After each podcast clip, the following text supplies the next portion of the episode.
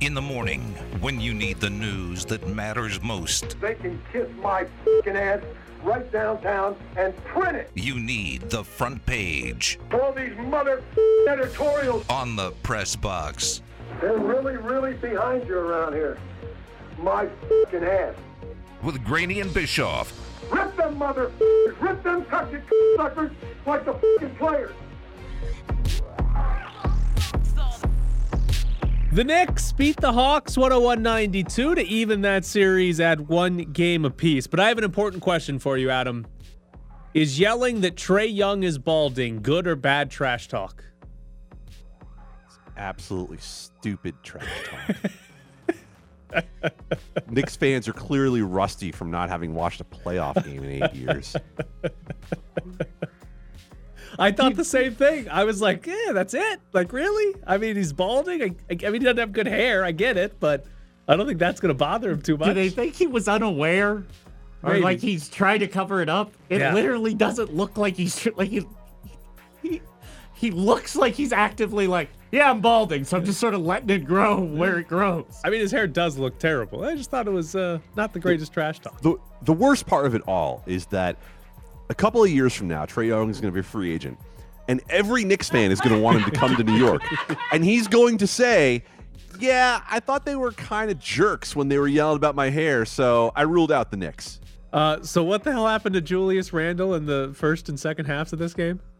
Well, he was the most improved player in the NBA for a reason.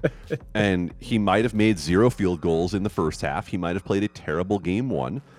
But then he was the most improved player in the second half. they didn't give out that award just for one day, but he was outstanding in the second half. And Derrick Rose, my God, Derrick Rose channeled Bulls Derrick Rose in that game. He played more than 30 straight minutes. That Derrick Rose, the one who can't play more than 30 straight hmm. seconds without getting hurt most times. But there you had Derrick Rose dropping pocket passes to Taj Gibson like it was old Tom Thibodeau days. It was awesome. Yeah, I feel weird. Tom Thibodeau, Taj Gibson, and Derrick Rose on the Knicks in a playoff game, like a decade after they were in the playoffs for the Bulls. It just is very strange. I don't know what to do with that. I'm just going to enjoy Trae Young and a little bit of Julius Randle and occasionally Alec Burks. Why is that guy any good? I don't know, but Alec Burks uh, and Immanuel Quickley seem to have some sort of uh, mystical connection that worked out very well for the Knicks last night. Look, it, the Knicks were fortunate to win that game last night. They're down double digits at halftime. They're now tied with the Hawks. It- this has seven game series written on it very clearly. And Altuve drills this one deep to left, and you can kiss that one goodbye. Off the community leader signs for Altuve, a leadoff homer, and it's 1 0 Astros. 2 2. Swing and a miss, struck him out on a slider inside. Pujols goes down, and so do the Dodgers, as the Houston Astros win it by a final of 5 to 2. Pujols awaits the pitch from Abreu. Set at the belt. Here it comes. And down he goes. Swing and a miss. That will end the game. And end the Dodgers' eight-game winning streak. Tonight, Garcia did a nice job uh, mixing the fastball, top of the zone, the slider, and um, you know we just really couldn't put anything together. Uh, you know, as far as their pitching, they just did a nice job keeping us at bay. I am disappointed Ed Graney is not here. I'm also not sure what I loved more Jose Altuve hitting a leadoff home run against Trevor Bauer or Albert Pujols striking out as the tying run to end the game. See, you should have stuck with just the first part there because I actually asked this question of a friend on, on a broadcast last night and said, when Jose Altuve homers off Trevor Bauer, is there enough hate to make the world implode? like, it feels to me like there's a no win situation involved there. And yet, when it comes down to it, like, I think I still dislike Trevor Bauer more. You and I were going to be on the same page about Jose Altuve hitting a home run for the first time ever. So really, you think you you think that you hate Trevor Bauer more than Jose Altuve?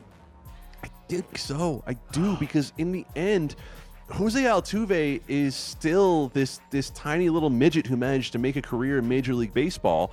Um, you know, he had some help, obviously, but Trevor Bauer has a lot of advantages in life, and yet still chooses to be a sullen jerk. I like what side you're on. Although I am very, I am still very thrilled about the Pujols strikeout because Albert Pujols has haunted me since he came into the like. He went to a different division and the Astros followed him. I don't understand how that even happened. I don't like that guy. I was, Yeah. You, do you know how like I was beyond nervous that he came up as the tying run. Like he's hitting cour- like 200 this year, and I'm like, oh Jesus, this Listen, game's dude, tied. he's he's not that Albert Pujols, and it wasn't Brad Lidge. Wow, it was Bryan Abreu. Oh, I feel much better about the guy who's like shouldn't have even made the roster if the season if we had been healthy to start the season. You got Dusty Magic. You got nothing to worry about. Lord. Next question. The Cowboys hired Ben McAdoo as an analyst. Did you miss him? Texted this to a different friend upon seeing that news yesterday. Cowboys hired the assistant principal, and the New York Giants are employing Jason Garrett, and everything is terrible.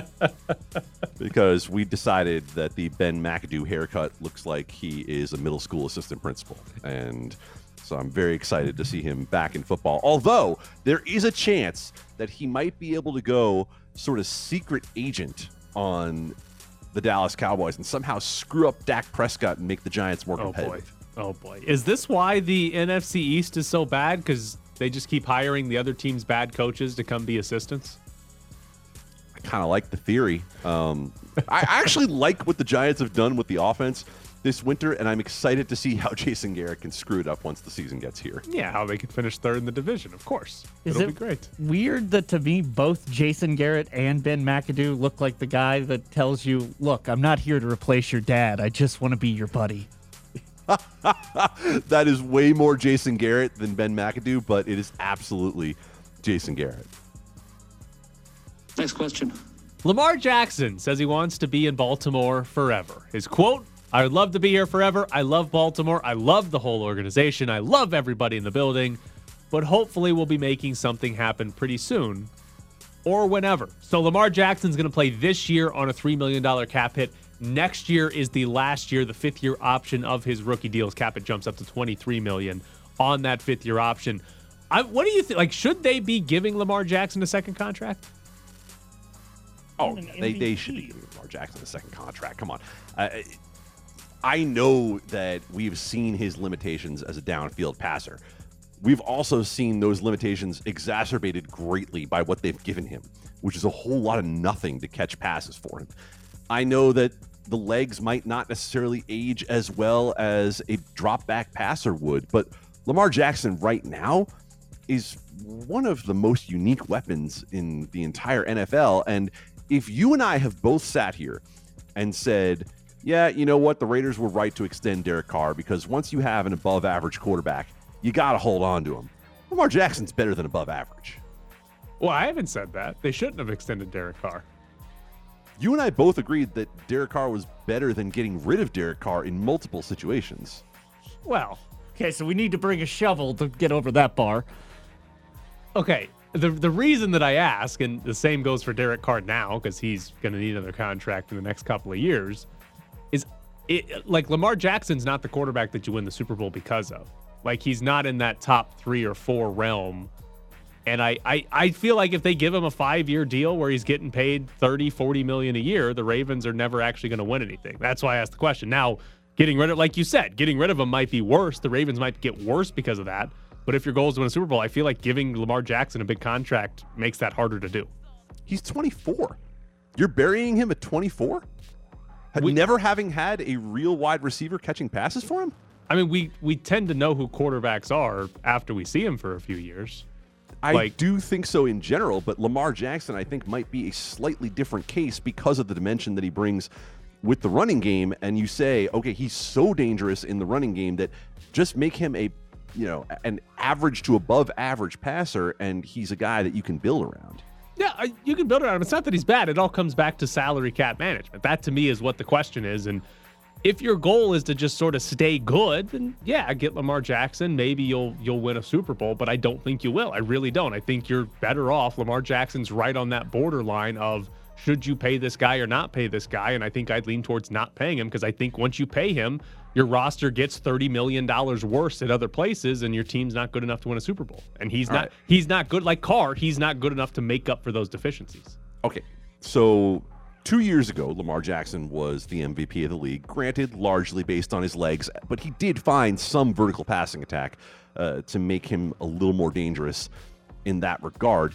But the Ravens situation is not going to lend itself to playing out the PFF model of this guy isn't a top seven or eight quarterback, and so you ditch him and try to find something else because this team is still good. I mean, this team is still making the playoffs, and this team would have to go into a complete tank, probably for multiple years, to end up in a situation where they would be able to draft a quarterback to bring in and try to start this whole process over again because I don't think you're going to pick down at the bottom of the first round and be able to successfully rebuild this team, right? Because the only way you're going to get the quarterback you want is to be able to trade multiple firsts to move up, which is going to hamstring you the same way that paying Lamar Jackson 30 or 35 million a year would do. Am I wrong in thinking you can get a quarterback that runs as well as Lamar Jackson that's an average to below average NFL passer for in the first or late first, second round? I do think so. Yeah, I actually do. I, I, Lamar Jackson as as a runner is elite. It's not like he has some Josh Allen wheels that maybe he can get outside every now and then. You can build a whole offense around the threat of we have to account for this guy running. I mean, you could also just, you know, hire him to play tight end. No, we gotta wait no, no, ten no. years. We- We're not there yet. a We're not decade away, yet. Jared. Yeah. Man, you know, that's a great question. All right, I watched the funniest worst soccer game ever yesterday. Villarreal beat Manchester United in the Europa League final. They went to penalties. It was tied 1-1. It was the worst extra time I've ever seen in the history of the sport of soccer. But penalties was phenomenal. Villarreal beat Man U 11-10 on penalties. The only missed penalty in the penalty shootout was by Manchester United's goalie David De Gea. Gotta get that. So you enjoyed watching 22 penalty kicks. Uh, yes, because what? Okay, once you get to about six or seven, and nobody missed, you start thinking, all right, I want the goalies to kick because you got to get to 11, and the goalies are the ones that have to shoot once you get to 11. So once it got to about six or seven, I was cheering for every single one to go in so that I could see the goalies kick. And listen, I you can very rarely say this in team sports. David De Gea is 100% responsible for their loss. He did not save a single. He had 11 chances and did not save a single penalty, and then he's the only one that missed. He's 100% responsible for the loss. So I, I just want to get really clear on something here, Tyler. You enjoyed the fact that the two teams did exactly the same thing for six or seven kicks. Then you started rooting for it to go even longer. But you're the same guy who wants a baseball game to end almost immediately. In the Europa League final to win a championship, not in May in game 47 of a 162 oh, I'm game sorry. schedule. The Europa League final to win a championship. Right. It's the, in the- Europa League because Right. all of us around here uh, look. There, there is one of these championships every three months in soccer. It's great. Nobody can tell the difference among any of them. So I don't can. tell me it's about. I don't care if it's the Europa League, the UEFA League, the World Cup qualifiers, the Concacaf, CACAF, CONCACAF, CONCACAF. None of it makes any difference to me. If you are arguing to me that you want to see penalty kicks, penalty kicks in which you know what you have? You have two seconds of action and roughly 60 to 120 of seconds of nothing in between all of them. You're telling me that's what you want, but you want to see a runner on second base at the beginning of every extra inning. Make up your mind. I think if baseball, instead of going to extra innings, just went to a home run derby, what he's saying is he wants everyone to hit a home run ex- and then it to come down to the pitchers. Right. And everyone I'm would not be going to lie. that. I would like that more than the fake runner. Right. It'd be great. It's all great. I can change my mind whenever I want. Coming up next, Clelin Ferrell. Eh, he's not too thrilled with the criticism of the Rangers defense. I mean, it's really just people who don't wake up and do what we do every single day, speaking on what we do every single day. So, you know, at the same time, it's like we understand people gonna have their opinions, but you know, you can't tell me how to drive a car you ain't never drove. You know what I'm saying? So that's how that's kind of how I look at it.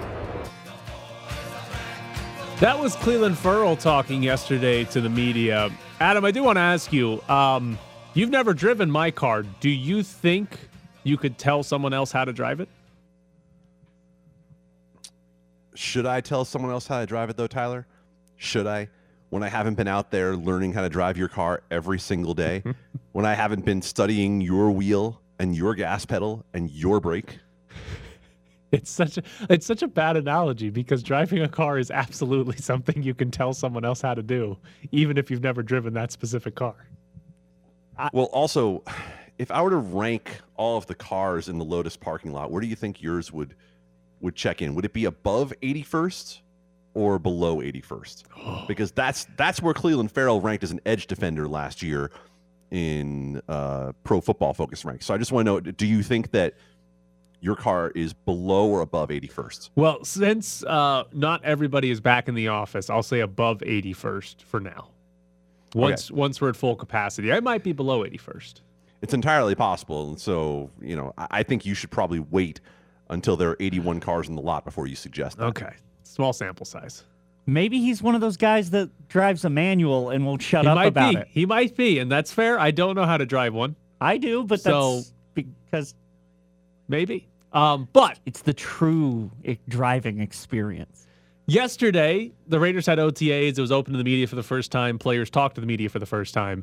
Uh, but what was interesting is Richie Incognito. Uh, he talked yesterday, and if you've been following, there was a couple weeks ago the NFLPA came out basically said they didn't want players to show up to these voluntary OTAs because there weren't uh, protocols, guidelines in place for COVID that they felt comfortable with.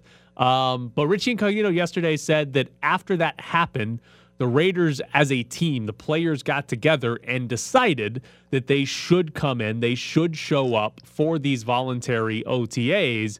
And he cited competitive advantage that they felt that, okay, other teams are going to show up, other teams are going to do this, and we're going to be at a disadvantage if we don't show up and do this. So, how real do you think that is? Or is that a nice story to tell for a different reason they all showed up?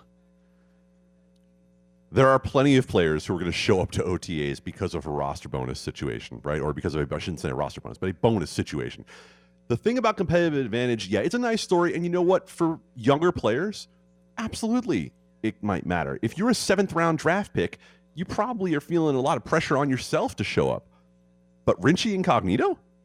We're worried about whether Richie Incognito is going to be ready for the season, for whether he shows up to OTAs in May. I don't buy that at all. He cited he cited yesterday a new defensive coordinator, which I, I can understand that side, and he also cited having a lot of new faces on the offensive line.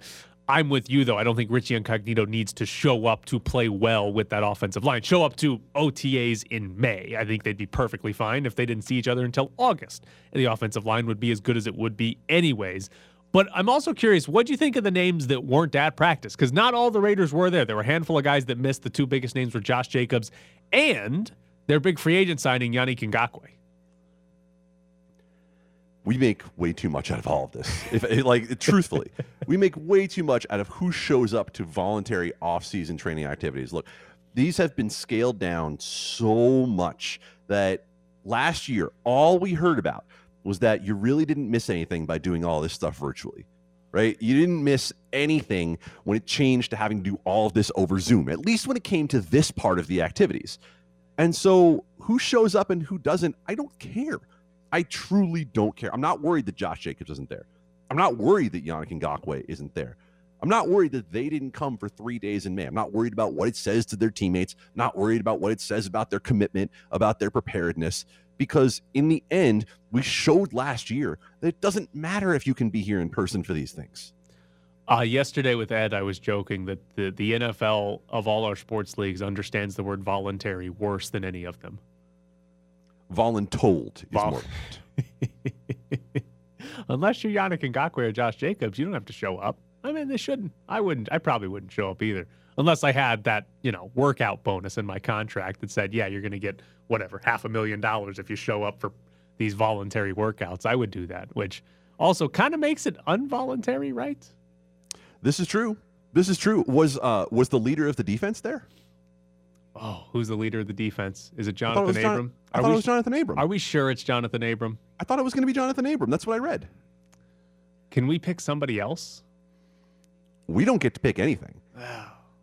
Can they pick somebody else? Ah, now we're getting somewhere. Is is Johnathan Abram going to be starting in Week Ten? so we have an article from The Athletic from Vic Tafur that includes this line Abram is poised to be the leader of the Raiders defense if, and man, oh man, if is carrying some serious weight here. If the strong safety can stay healthy and learn from his coverage mistakes from last season by not being so ultra aggressive and biting on everything. Tyler, I feel like you can be the leader of the Raiders defense if you can add 150 pounds in the next three months and become athletic. What do you think? Can you do it? Mm, it's a lot of work. Do I have to show up to voluntary workouts? No, no, no, no, no, no, Okay, not at all. good, no, good. those those are those are completely voluntary. I'm sure you're working with your own trainer, right? So you and Johnathan Abram basically have the same task in front of you, which is to fix your body and to become better at your job. You What know you what? You I have a hard time imagining? Gus Bradley sitting down watching Raiders defense from last year and thinking, "Yeah, Johnathan Abram, I want that guy starting, and I want him being the leader of the defense." I wonder if they would have gone out and drafted two safeties this year if they thought they were doing pretty well at safety. Yes, I know they're free safeties and not strong safeties, but if you drafted a strong safety to come down and play the run in the back of the first round a couple years ago, then that's probably a philosophical problem. So, Johnathan Abram becoming the leader of this defense is strictly based on the narrative that he hits people hard. Well, it's really difficult to hit people hard when you are not in the vicinity of the people that you need to hit in order to hit them hard. And so we say if he can learn from his coverage mistakes, he's in his third year in the NFL. He couldn't cover in college. He can't cover in the NFL. What makes you think this is going to change? And here's how he's supposed to do it by not being so ultra aggressive. One, okay, that's exactly why you think he's going to be the leader of the defense because he's ultra aggressive. So which is it?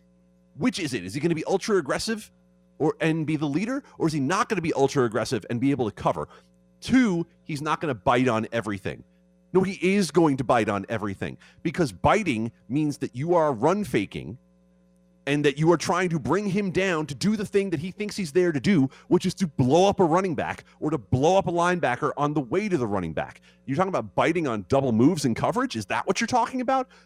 Your quarterbacks can't get around that idea. So why do you think your strong safety, the one position in your defense that probably is going to be the least abil- able to do that, is going to be able to pull it off after two years of proving it in the NFL that he can't? That is a garbage line to even write in the first place.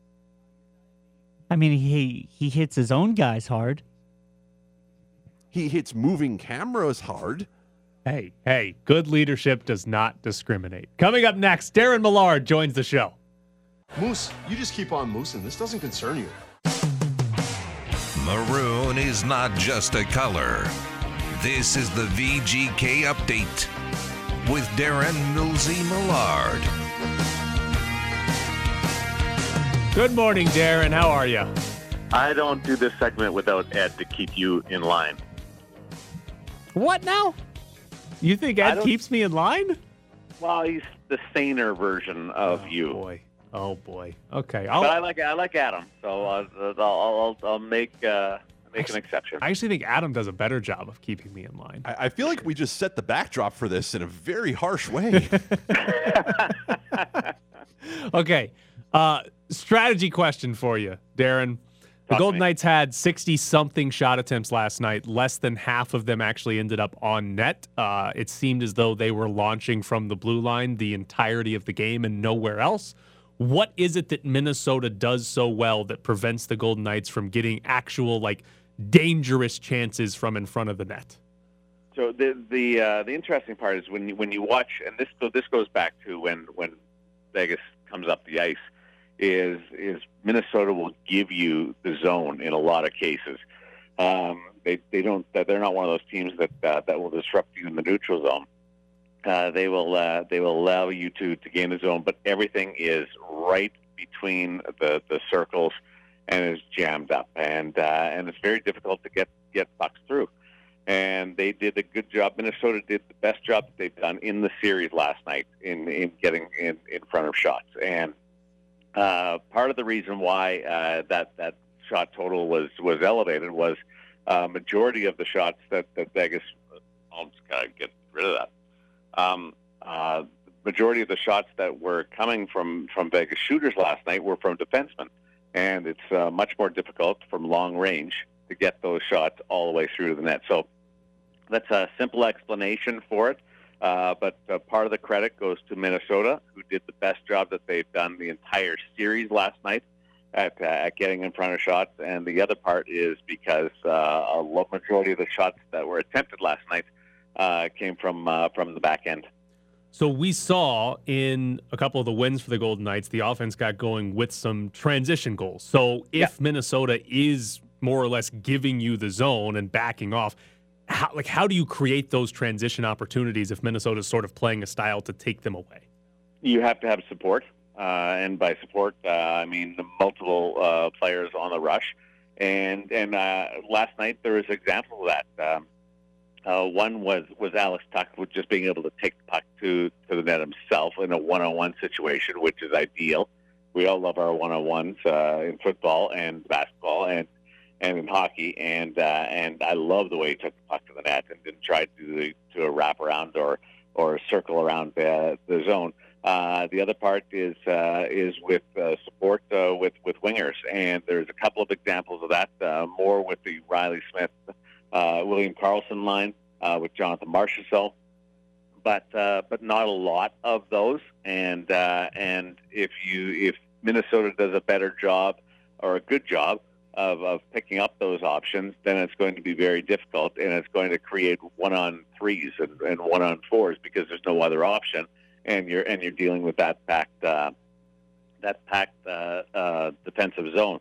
Uh, and and again, like uh, through five games, uh, I, I thought Vegas uh, did, a, did a great job of, of being ex- being able to exploit uh, opportunities.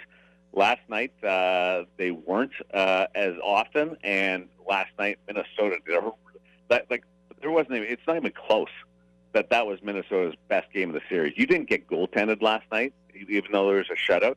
That was just Minnesota uh, playing their best game of the series by a significant margin. Darren, uh, it's a very talking head question to talk about shaking up lines, but we know that Pete DeBoer has Yeah. not been shy about doing it. Uh, Are there any changes that you could potentially see? Because obviously, you know, there was one that was necessitated with the absence of Ryan Reaves last night and Cody Glass going in, but is there anything you could foresee in game seven to try to jumpstart that offense a bit? I guess you could do, and uh, Adam could talk to you. Uh, the the one areas where where he hasn't uh, where he hasn't uh, touched uh, throughout this year is is that second line, and and to be quite honest, like I think they've been really good in this series, and I would be uh, leery about working and, and changing that line. Now they they've got about as little out of this series as you could get for as well as they've played in Smith, Marchessault, and uh, and Karlsson. Uh, but you you could uh, if if you wanted to um, either either move one of those wingers up uh, with with the top line or or, or move some some pieces around. Uh, he's played with all four lines in the series uh, out of necessity, as you mentioned. Uh, Tuch went up to the to the first line after game number one, after the Janmark audition didn't didn't translate into, into a lot of options, and and that line has been their most productive uh, line. I, I think the the second line's been probably the most consistent, but the the the Stephenson and the Stone and Tuch have have carried the mail. Uh, the third line, it's uh, once again without Tuch, it's kind of stuck. But, but they've had chances. Kolesar, I think, uh, is, but that's the story of the year for Kolesar is is having good luck. um, but uh, but I, I- I don't know. Uh, the short answer to your question is is I don't know. The the the the one thing that jumps to my mind is can Pacioretty play Game Seven? Uh, and and it, can Pacioretty play Game Seven? And even if he's not 100%, can he play Game Seven on the power play? And and and be that now? Uh, is that desperate? Um, a little bit. Uh, I don't I don't know where he is, whether he's 70%, whether he's 90%, whether he's 100%.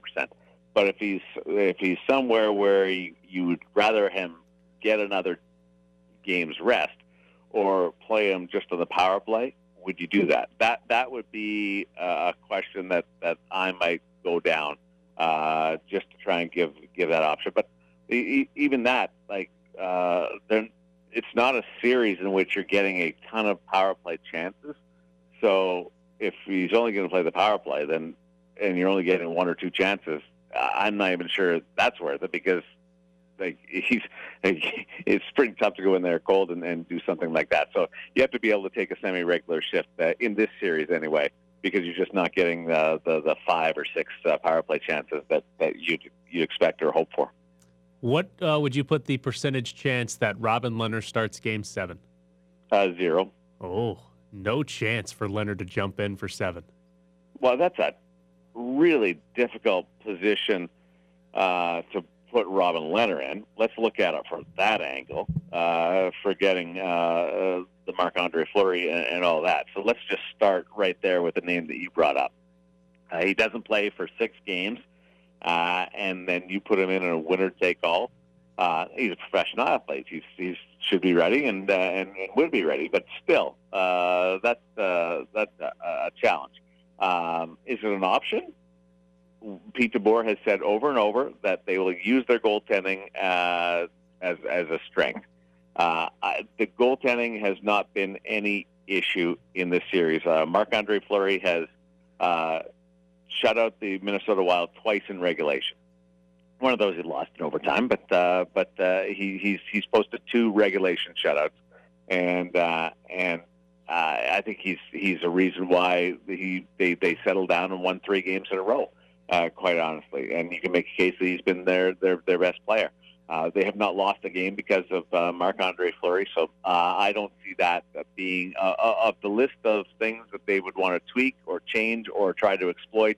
Uh, uh, at this point, uh, I don't see. Now, if if if Vegas is successful on Friday and they do a quick turnaround to, to Colorado, uh, which I assume that they would, uh, I think Robin Lehner is a is a real option for Game One of, of that series, but uh, uh, that's looking ahead, but not not for Friday night. The one thing, Darren, that we didn't talk about yet from last night is the absence of Brayden McNabb and what that yeah. does to the defense corps. And you know, Brayden McNabb is probably their most reliable defensive defenseman. Uh, you know, among the you know the regular six or seven there. Uh, what do you think that changed for the Golden Knights? Uh, well, he's their most physical defenseman too, Adam. Uh, so that uh, that makes uh, uh, an impact. Here's um, I'll look at it uh, big picture, and then going off some of the comments that that we heard from Pete DeBoer last night was it, Vegas has dealt with some some brushes with COVID here this year. Well, one. Um, Nosek was out, um, pulled mid-game, out for a couple of weeks uh, Pietrangelo was uh, was test positive out for a couple of weeks. But then they had, then they had uh, a couple of cases where there were false positives, and we kind of got into the groove of uh, this after a string. Marc Andre Fleury, uh, uh, William Hart, like of, of places where where they they dealt with false positives, and uh, he was asked about that last night, and that wasn't an avenue that uh, that was even sort of embraced. Like it it sounds like it's a, a legitimate positive test. He's and uh, and he's going to be out for a couple weeks. So that's uh, if you're successful on Friday and you win on Friday, uh, you have to, uh, from the indications, would have to play uh, Colorado uh, without your most physical defenseman. So I, I, I think it's a big loss, uh, a bigger loss than uh, than people would probably uh, embrace uh, or acknowledge because he's not that Alec Martinez, the the sexier Pietrangelo or, or Theodore. Uh, I, I think it's uh, it's really significant. He makes you think when you come down that, that left side or that right side.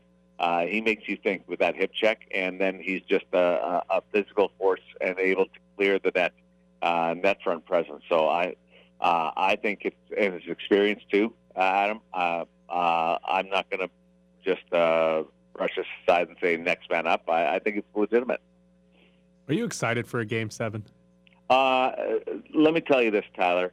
There, uh, there is nothing like it, and I know the Golden Knights have played a couple of them, but I can't be more excited about uh, the city, the valley, uh, experiencing this firsthand and being able to host a game seven and that crowd to be able to go through that experience.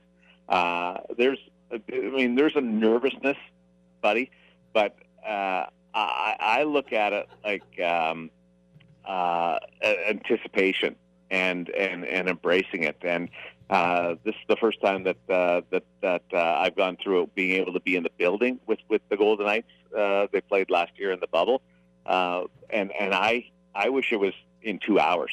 Uh, I cannot wait. Now that would be difficult because I'm not sure uh, Vegas is back yet, so that would cause issues uh, with not being in the arena on time. Pat But, uh, but- here. He's fine. He's got it. uh, I I can't wait, and it's it's going to be so much fun to to have a game seven. It's one of the few things this this franchise hasn't done is host a game seven. So uh, I, it's it's it's a real opportunity. Now, uh, for for people that are that are listening that are going to the game, like it's the fans will play a role tomorrow night uh, from uh, being fired up, but uh, like the the team feeds and and can read off a tense crowd. So I think it's it's also important for the fans, like the chicken and the egg thing. Uh, does, does the team get the fans uh, going after 15 minutes, or does the the crowd keep the team going? Uh, I think it's important for the for the, the fans to to not get quiet and tense and nervous uh, through this whole thing. Uh, but it's the first game seven for a lot of people, and I think it's going to be a, a pretty unique experience. That that building will be so cool uh, through the pregame and the, uh, the the first five minutes of the game. I cannot wait because it's a it's a nightclub anyway.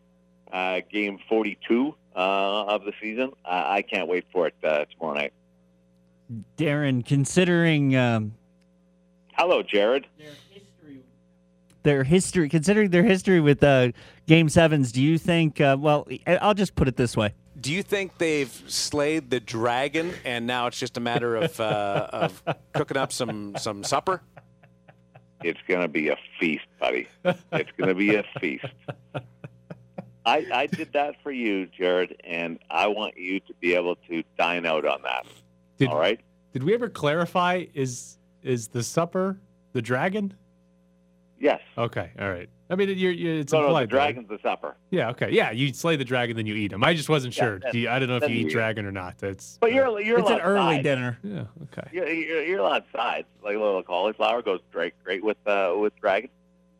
So uh, and and white wine, white wine with dragon. Uh, you'd think that it would be red wine, white wine with dragon. Well, he's Darren Millard. If you're ever eating dragon, call him to ask him what you should drink with it. Uh, thanks, Darren. Uh, we look forward to a game seven, even though it's on a Friday before a holiday weekend and everyone get to yell about it for four days. Thanks, Darren. Oh, it's all about you, It isn't Adam. Where Adam, have you uh, been? we should uh, we should do this more often, buddy. Absolutely.